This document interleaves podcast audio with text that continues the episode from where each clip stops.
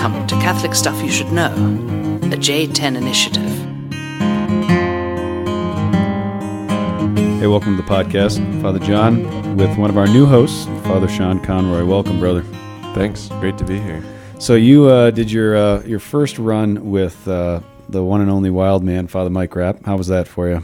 It was definitely wild. Yeah. But, um, it was intense. It was on Holy Saturday. We'll see if that ever that episode ever comes out. But yeah, it was good. It was good to be with him. There was uh, some mysterious uh, SIM cards that were disappearing, reappearing. Uh, we're kind of swapping gear with the seminary right now, um, and they have been found. And I'm happy to tell you, uh, the lost sheep of podcast uh, recordings has been found. It will be published. All so right. by the time this one comes out, uh, you'll have already been out. So this is your Great. first, um, or this is not your first um, recording. But I, I have to say, uh, just because this is the first time, um, Father Sean Conroy is uh, one of my close friends, a brother companion, and uh, is just a great addition. So when Father Mike and I uh, began this, we were uh, talking through a lot of guys. We got a lot of young, talented uh, companions, and you were a no-brainer. So thanks for saying yes. Yeah, it's great to be on. I'm surprised that you guys asked me, but we'll see what the Lord has in store. So So did Mike uh, have you introduce yourself to a little bit about your story? not really. I think he kind of introduced me, and then we kind of went from there. Well, why don't you give the uh, the two-minute Sean Conroy story and uh, how you got here? So I'm from Littleton, South Denver, same parish as Father John, St. Francis Cabrini Parish. Uh, grew up there. Grew up going to a Protestant school. Had a big conversion freshman year of high school. Uh, a lot of that was due to your brother, Steve. He's my confirmation sponsor, and um, yeah, reversion to the faith, you could say, through confirmation. Um, graduated from Mullen High School. That had a big impact as well. And then senior year of high school, I was like, what do I want to do with my life? And Steve really challenged me. He said, why don't you just ask the Lord? Lord, what are you calling me to do? And the Lord kept saying, I want you to be a priest. And I said, no way. that sounds awful. But um, yeah, the Lord gave me the grace, found the courage, and then applied to seminary. Nine years later, May 15th, 2021, a year ago, a year ago yesterday or two days ago, uh, was ordained a priest. Can't believe it's already been in one year. Congratulations. Uh, one year anniversary. It's crazy. Um, I remember when my brother called me uh, years ago and was like, Johnny, Johnny, I got this, I got this great guy, Sean Conroy. And I said, okay, tell me about him. He goes, yeah. And he said, I just put a hockey stick into his face on accident. Were you guys playing street hockey or something? Yeah, we were playing at the parish. He was playing goalie. He has he doesn't know how to play goalie. No, he doesn't. I'm skate. I I think I was on rollerblades. I can't remember for sure, but I just skated across like kind of where the crease area was, and he just like lifts his stick to try to block something, has no control, hits my cheek, and what was crazy is one of my tooth went through my cheek, so I had to go and get stitches on the inside and outside of my lip, You, your tooth went through the cheek? through the lip. Yeah. Oh, man. That's yeah, terrible. All the way through. So it was a full, full. Classic Steve. Now, my brother's nickname growing up was Kid Destructo because everything he touched, he would destroy, including other people. So, Some things never change. which paid off well when he became a rugby player in college because he was serious. I remember watching him his first rugby game. Uh, he went into a scrum, and I'm just watching this, and he comes out, and his face is full of blood, and he's just like disoriented, and he's just bleeding everywhere. Um, and he runs to the sideline, and apparently, like if you leave, like you can't sub out in rugby, or I don't know how the rules work. So the coach just grabs him by the face, takes his nose, and just crick, Oh, cranks it back into place. And he gives Steve a little pat on the side, and Steve runs back out on the field. Oh, Man, He's crazy. That is crazy. So That would not happen in hockey. that would not happen in hockey. But Father Sean Conroy, like Father Mike Rapp and myself, are lifers. Mm-hmm. We all three entered at age 18, and all three were ordained at age 27, 26 for you, 26. because he's a he's a child. So Jake Machado, a little different story. He ran from the call for Many years. yeah, he did. And so, um, so yeah, but three of the four entered at 18, and and people, you know, it's funny. I'm curious because I'm sure you've fielded this before, but people say, "Well, don't you think it would have been better if you would have had more life experience and you would have dated and things like that?" And what what do you say to that? Yeah, I think I don't know. The Lord always provides, but I think you go when you're called. And I heard the call at a young age and life experience comes. I don't know, it's not necessary for evangelization. I think the enemy is always going to try to attack us and say, you don't have what it takes. You're not good enough. You don't have experience. But I don't know. The Lord always gives you what you need for the mission. Yeah, and when the call comes, you, you respond. Mm-hmm. Uh, from the worldly perspective, would it be great if every guy um, graduated college, worked in the world for four or five years, had an apartment, had you know all these things? Yes and no. Yeah, he would. You know, there would be aspects of that, but also like some of the older guys, it's, they're harder to change. There was a radical Right. malleability to our soul. We just wanted formation. We were starving for it, and so Father Sean and I went to the same college seminary up in Minnesota, St. John Vianney College Seminary, affectionately known as Jack Jr. Jack Jr., because this is St. John Vianney Theological Seminary, so we've been under his patronage forever. And uh, yeah, Sean is uh, just a, a testament to uh, a, a beautiful conversion and a, and a and just a radical yes to the Lord. And like like my parents, your parents, you know, it, it took some time to be like, really, you know, and our family, you know. Yeah. Um, but it has been so beautiful to share priestly life. So. Yeah. Amen. Father Sean, tell us about when you became uh, an avid outdoorsman.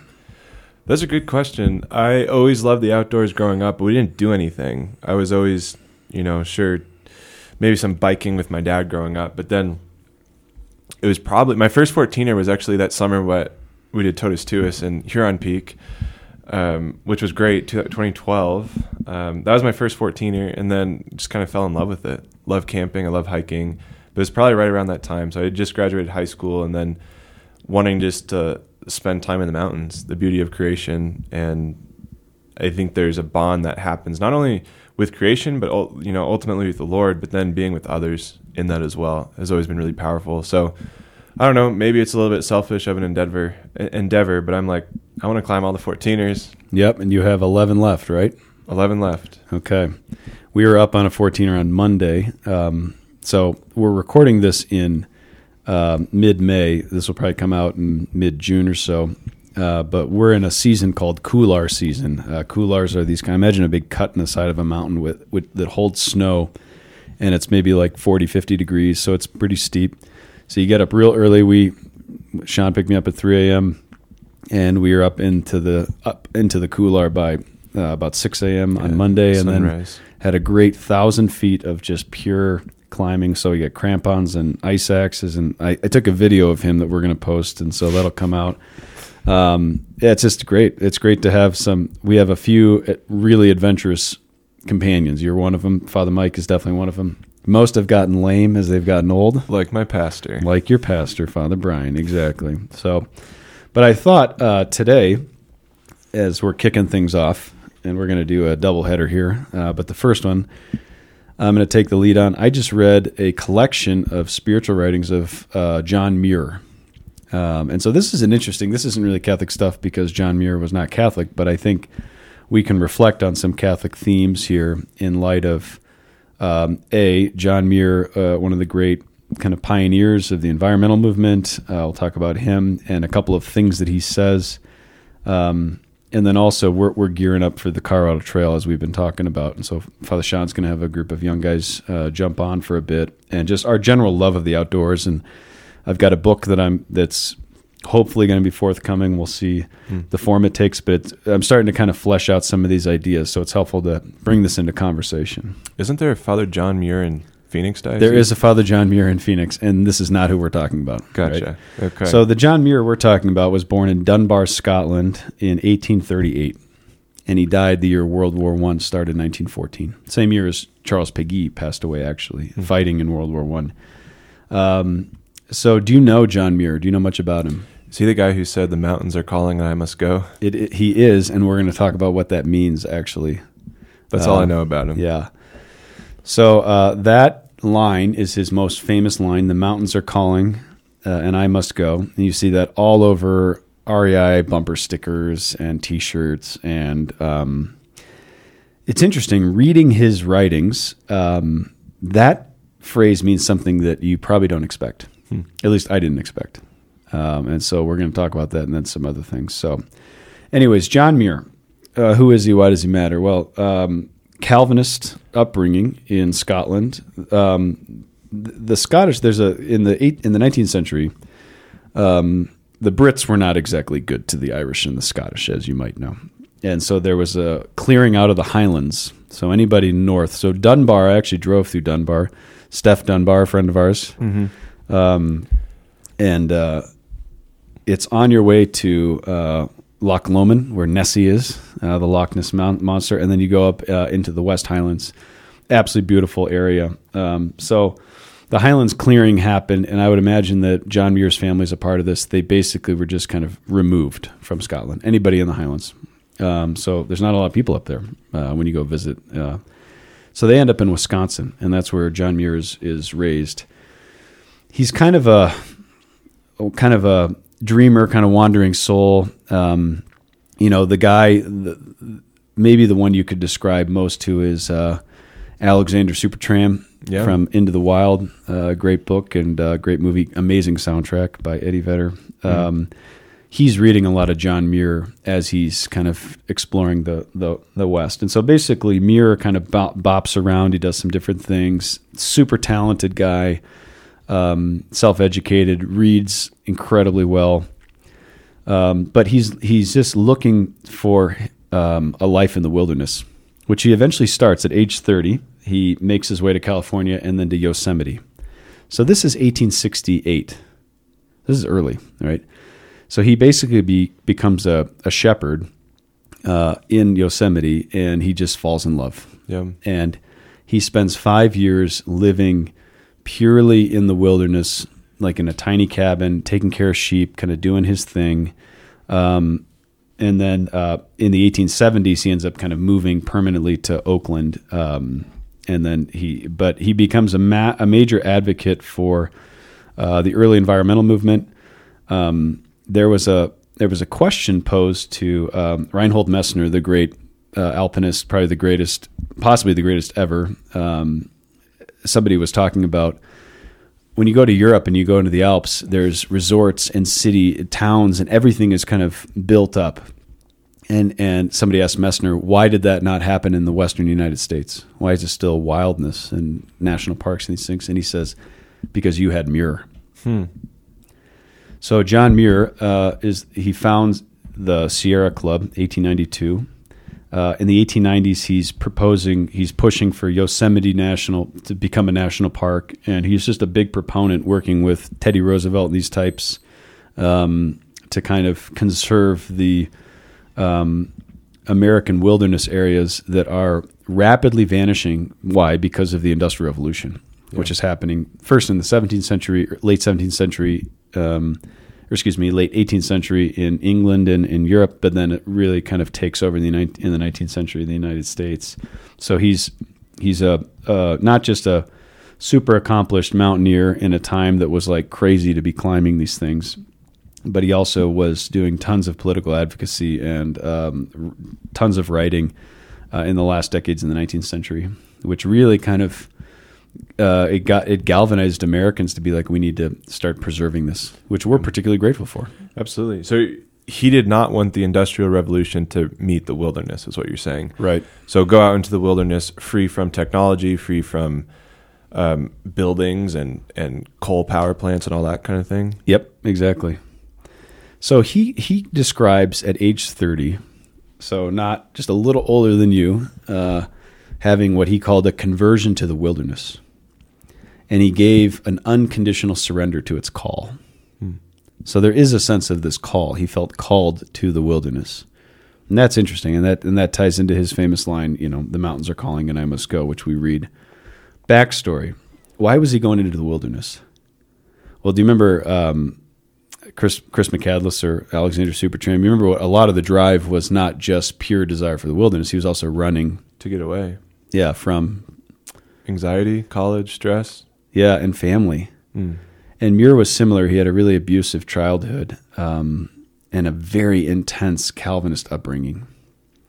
And so the first thing to just note about John Muir as a case study, he had a he had a kind of a a, a deep respect for for Christianity and was kind of in him, um, but he wasn't really a Christian, and he didn't he didn't view the wilderness with a Christian worldview. The reason I'm interested in Muir is because I think he's one of the architects for how Americans think about nature. and how we approach the wilderness, which is connected to all kinds of other philosophical systems and ideas in modernity, such as um, you think of like Jean Jacques Rousseau, Frenchman, 17th century. Rousseau's thing is basically like nature by itself is good. Man is bad, and man destroys nature. So if you so he talks about the noble savage, like Right. the perfect human is the guy who's just kind of in the woods by himself, Naked. Naked. Right, exactly. So Muir has a deep sense, it's very Rousseauian, uh, but he's particularly influenced by um, a movement called American Transcendentalism, which I don't know if you're familiar with. Um, this is something I've been starting to, to dig more into. Of course, Terry Wright had articles and things to send me. This is our, our philosopher friend here in Denver. Um, American Transcendentalism was a movement that was started by a number of uh, people up in New England in the early 19th century. The most famous one would, or the most famous two, would be, um, um, what's his face? I'm spacing out. Oh, Ralph Waldo Emerson. Okay, Emerson, and then Emerson. The second generation guy is Henry David Thoreau, who wrote Okay. his famous book Walden, and we're kind of roughly familiar with that. He goes out to Walden Pond and kind of you know Yeah. reflects on nature. So he kind of got Emerson to um, to Thoreau to Muir, and Emerson actually meets Muir. Okay. It comes out to him. He's a he's a really old man at this point. It's the 1870s, and he's telling him he's like, "You're living what we're trying to do." So transcendentalism as a project is is rejecting the kind of hyper rationalism of modernity, the industrial revolution, these things that are kind of playing out. Just this kind of utilitarian approach to uh, the way we're engaging nature, and saying, "No, th- this transcends us, and we need to allow it to transcend us." Right. But what's missing in that? So that's what I'm interested in because people are going to the mountains and they're climbing 14ers. But Right. unlike you and I on Monday who said mass on top of 14er, we're not they're not encountering God. Yeah. And why is that the case? Yeah, I think there's an experience of transcendence that we're all looking for, something outside of ourselves. The American trans- transcendentalism, um, and I think that Alexander Supertramp, that thing of like, I want to get away, and the wilderness allows my heart to be free. We all experience that, I think, when we are going outside, but I think we're hungry for something more. I don't know necessarily why people aren't experiencing that. Maybe it's just because their end, their final end, is in the wrong place. Yeah, I mean, Muir is so interesting to me because he's not a pantheist. So he's not worshiping nature as God. Right? He doesn't believe that God is all things. Um, so he has a deep sense that, and he speaks about God, you know, um, a lot. Like he has a deep sense of the transcendentals. But my my my first thought on on him, my first read is that he grew up with a really bad experience of Calvinist Christianity. And Calvinism, which goes back to John Calvin, 16th century reformer, like Martin Luther, mm-hmm. has a really radical sense of how grace and nature work. So that's the first thing, is to say that like nature is basically bad and mm-hmm. grace saves us. This is kind of the the in the Reformation and these kind of things. And so you can see how a guy who has a bad experience of that then says, no, nature is actually good and you don't really need grace. Like it's you can find the beauty and the glory of God in nature. From a Catholic perspective, these things are not in contradiction. Right. And I think what's missing for Muir uh, that he never got, so it's not his fault, is a sacramental worldview. So, what is sacramentality? You're quizzing me. I'm quizzing you. This is my old student here, so I get to kind of drill him a little bit. A sacrament, right, is a, a visible sign of an invisible grace that God wants to give to us. So, a sacramental reality or worldview is to see that there are signs in this world that point to something outside of this world, to that point to God, that transcend this reality. So, right, this is where St. Paul, you know, my pastor's going to be mad at me that I don't know the exact verse, but I think it's in Romans, if I'm not mistaken, that we have no excuse for, the for the beauty around us. We have no excuse to to believe or not believe that God is real, that God exists, and so one of the reasons why I love going outside and seeing the mountains, particularly, is it it has that transcendence to say, who made this? Right. Something outside of me. There's something greater than what's in this world, than what's in me. Yeah, and that's right on. And I think that if I was going to identify one thing to say, why are people not encountering God? If you don't have a sacramental framework, which is to say that visible things speak of invisible realities, um, and you collapse the distinction between na- nature and grace, which is basically what happens in Muir's kind of writings, then you're saying things that sound like Christianity, but they're actually not.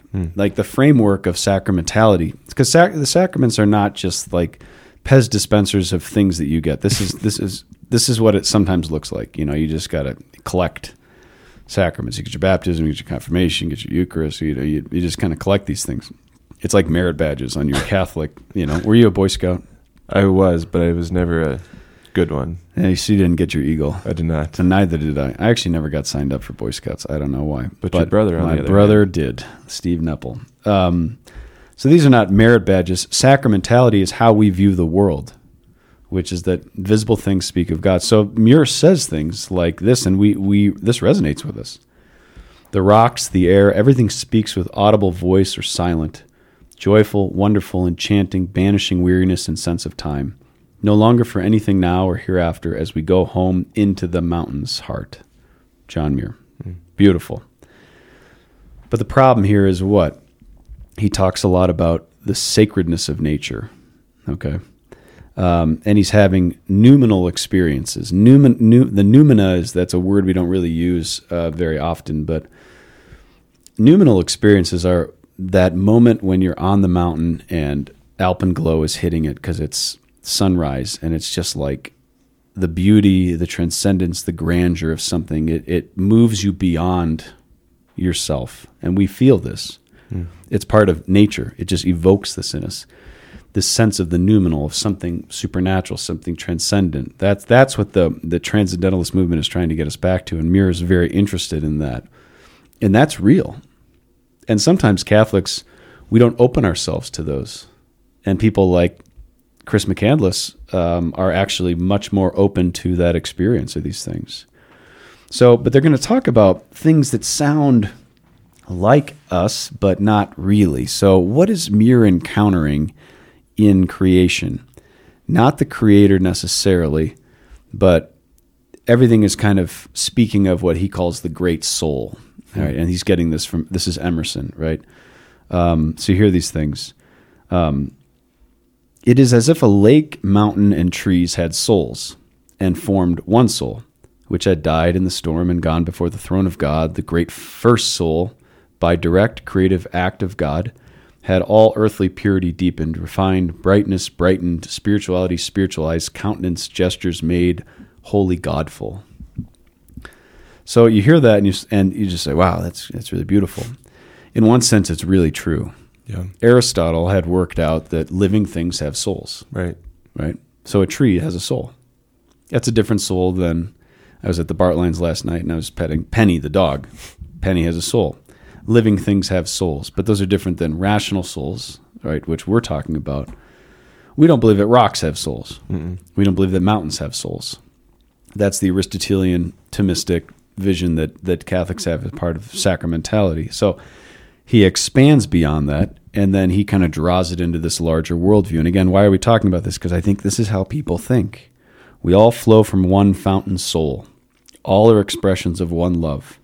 God does not appear and flow out only from narrow chinks and round bored wells here and there in favored races and places, but he flows in grand undivided currents, shoreless and boundless over creeds and forms and all kinds of civilizations and people, and beasts, saturating all and, and fountaining all.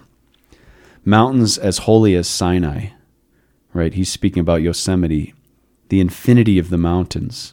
How complete is the absorption of one's life into the spirit of the mountain woods? This is real. Like, he's describing something.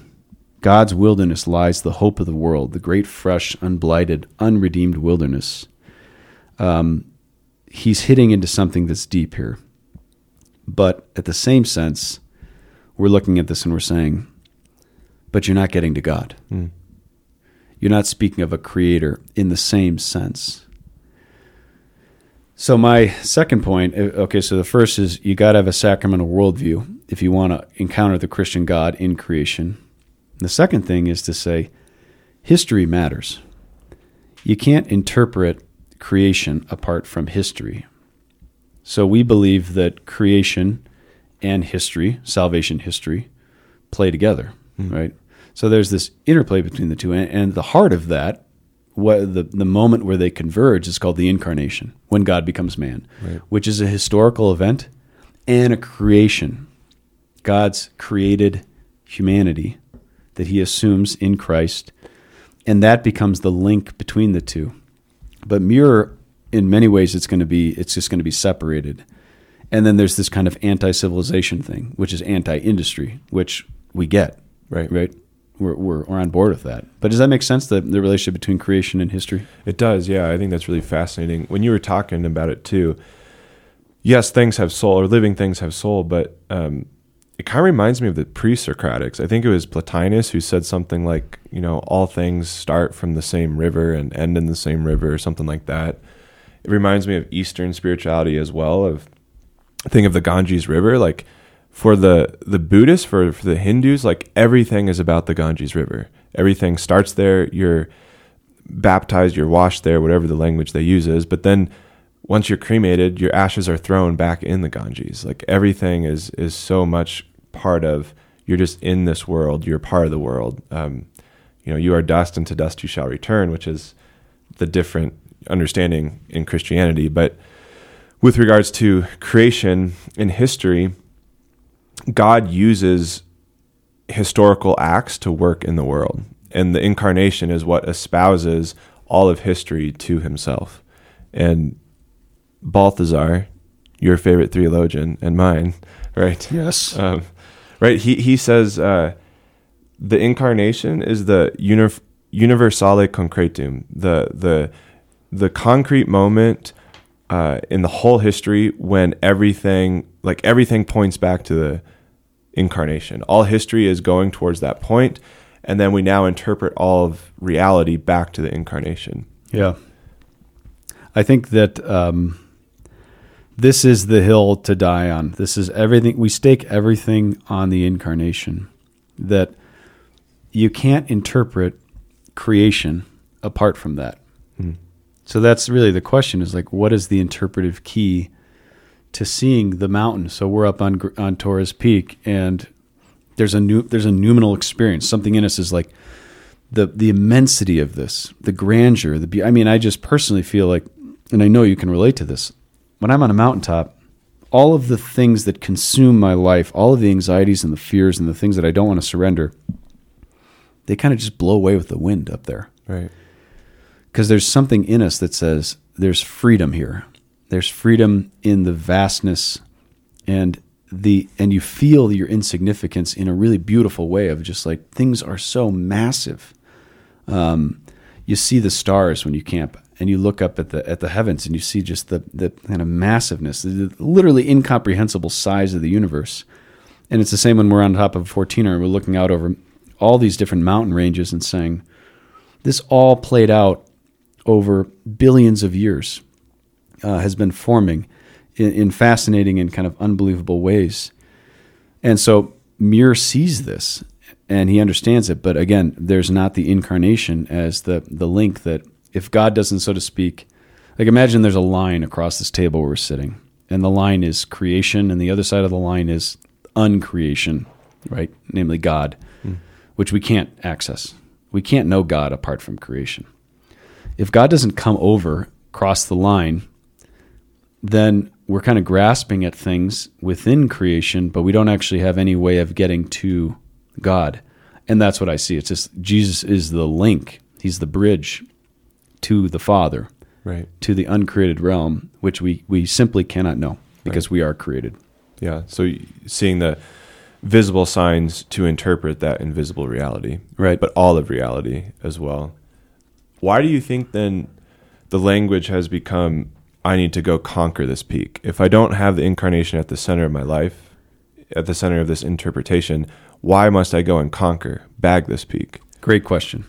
So, at the same time that John Muir is living um, in the wilderness, and he lived an amazing life. I mean, this is a guy who was up at 3 a.m., who um, lived an incredibly ascetical life, like very disciplined.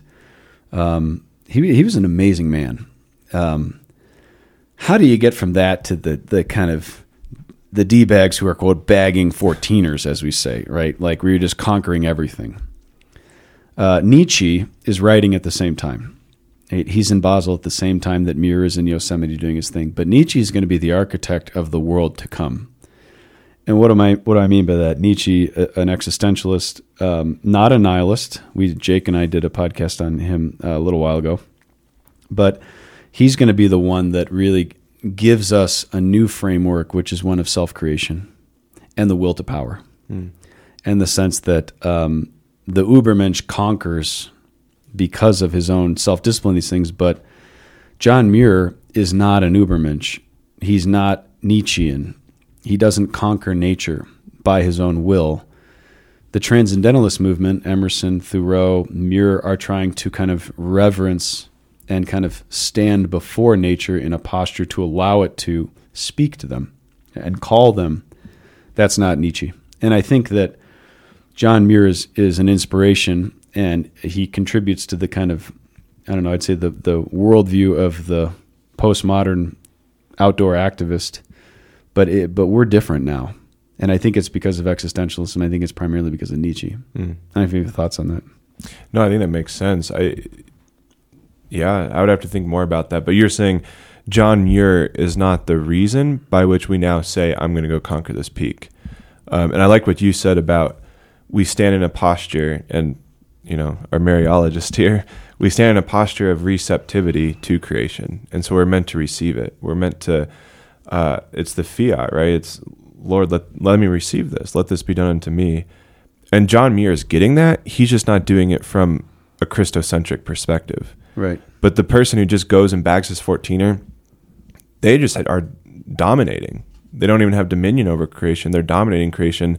They're doing it to conquer it. Right. John Muir's not doing this to conquer it. He's not.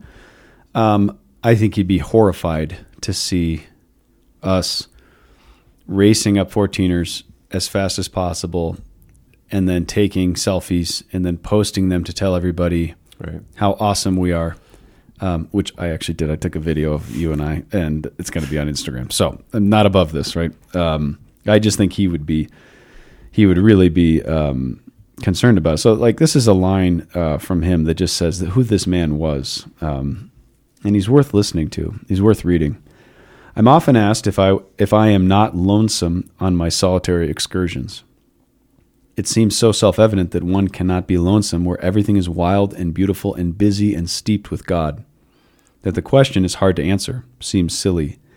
Every particle of rock or water or air has God by its side, leading it the way it should go. How else would it know where to go or what to do? Hmm. And then he's looking back at civilization. He hated living in Oakland. I don't blame him, right? Thousands of tired, nerve shaken, over civilized people are beginning to find out that going to the mountains is going home, that wildness is a necessity, and that mountain parks and, reserva- and reservations are useful not only as fountains of timber and irrigating rivers, but as fountains of life. John Muir is finding himself in creation. Nietzsche is not attempting that, nor are we anymore. We're kind of doing that, I, I, like there's a lot of goodwill. You meet you meet a lot of people. I mean, so Sean and I were reflecting on these guys we met on the mountain. There's very few people on the mountain uh, on Torreys on Monday, but we ran into these two guys, uh, these two skiers.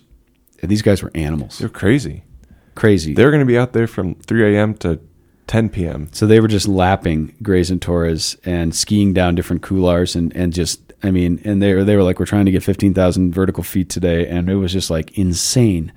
And we asked him, "Are you training for something?" Yeah, and he was just like, "Oh, for life, for you life. Know, like I'm out of shape, and I want to be in shape." I'm like, if you can do fifteen thousand feet in one day, you are not out of shape, right?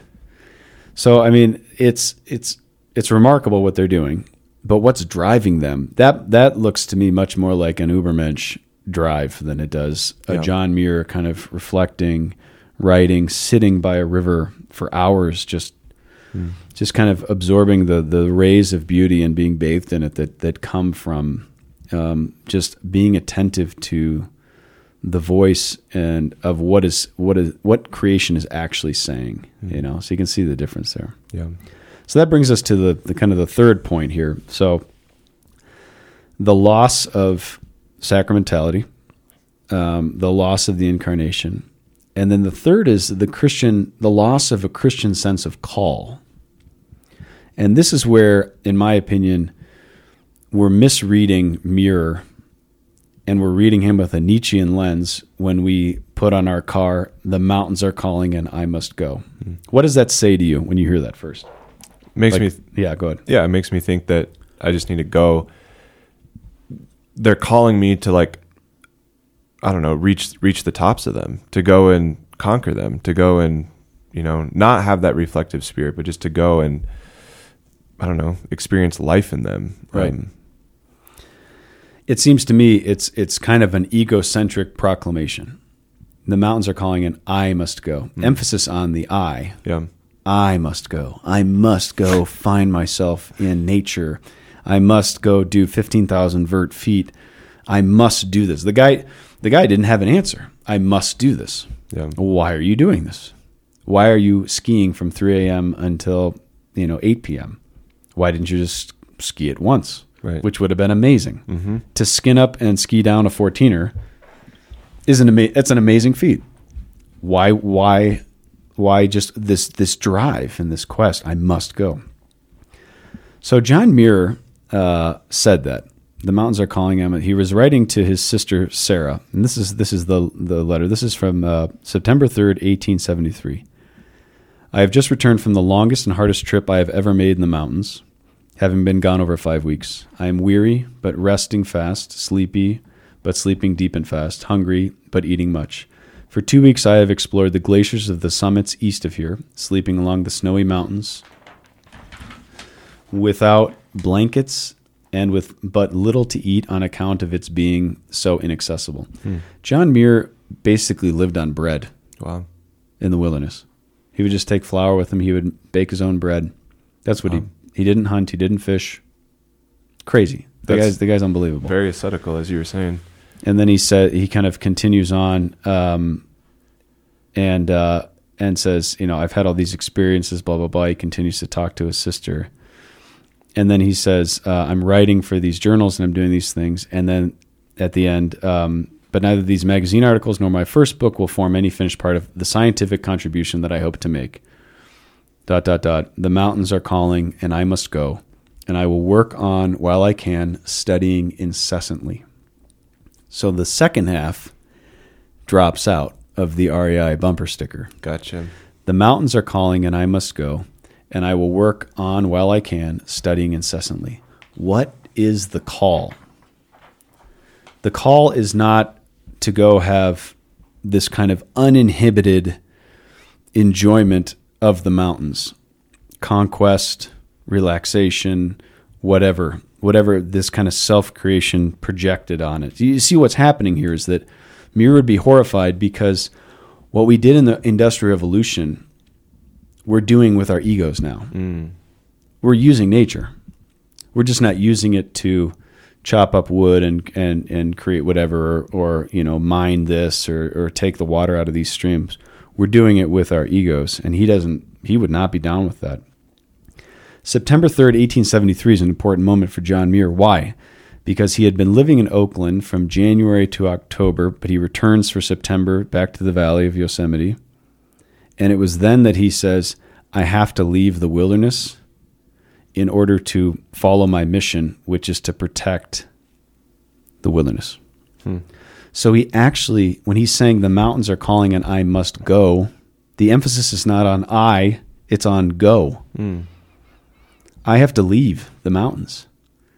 I want to stay here and I want to be in them and I don't want to be in civilization, but I have to go to civilization because the call is not uninhibited enjoyment of mountains.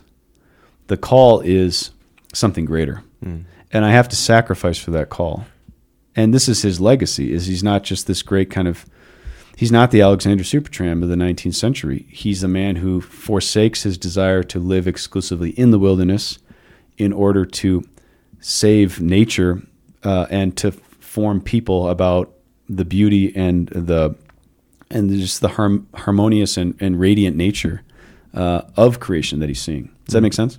Oh, absolutely. And it, I don't know if this is going to derail you, but uh, it makes me think of Poustinia, which I don't know as much about as you do, but uh, right, we go into the wilderness in order to recover something of who we are, right? I think of the fourfold uh, harmonies and then the disharmonies or, or alienations and communions that we, in the garden, we had perfect harmony with God, others, self, and nature.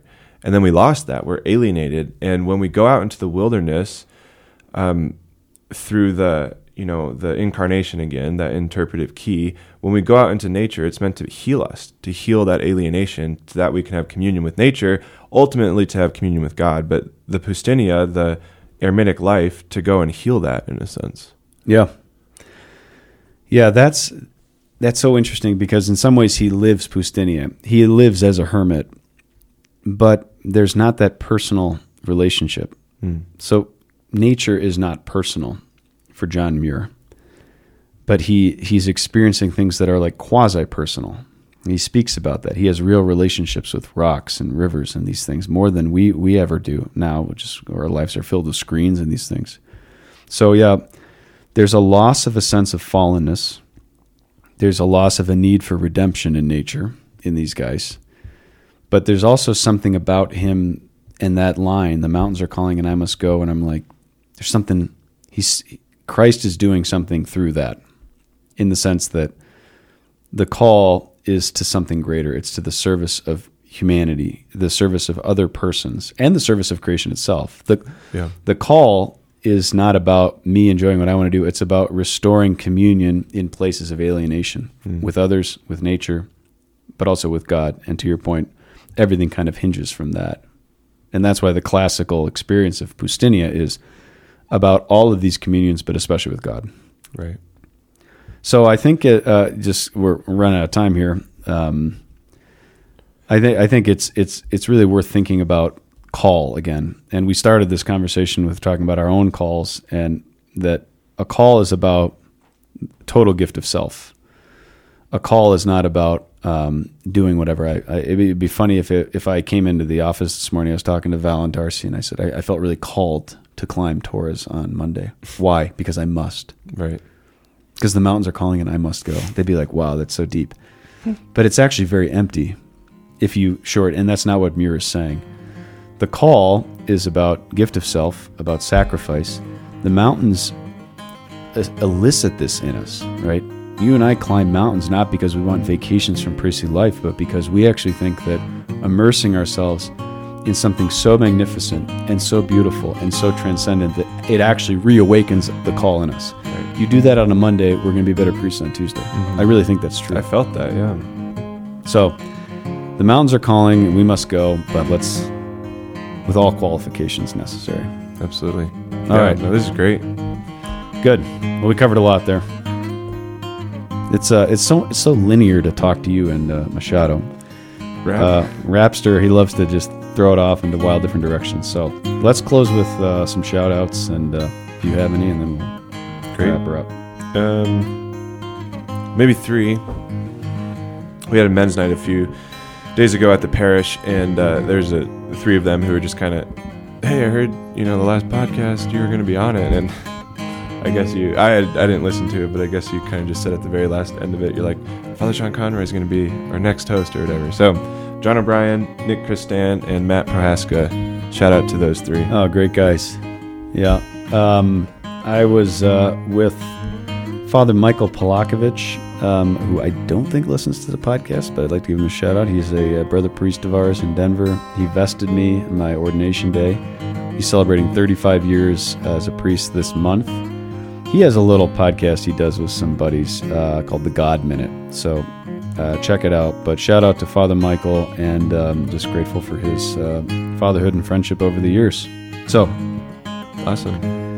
To all the mountaineers and avid outdoors uh, folk who are listening to this, hope this has been helpful and interesting. Uh, these are conversations that we're going to be having on the Carl Trail for uh, a lot of days, and will hopefully kind of take form in a book uh, that we're talking about, To Heights and Unto Depths, Letters from the Colorado Trail on Humanity, Creation, and God, forthcoming, pending that it actually gets written. Verso Alto. Verso Alto. All right, we'll close it off there. Thanks for listening. Catholic Stuff Podcast at gmail.com. Shiny Boy, great to be with you. You too. We'll see you next week.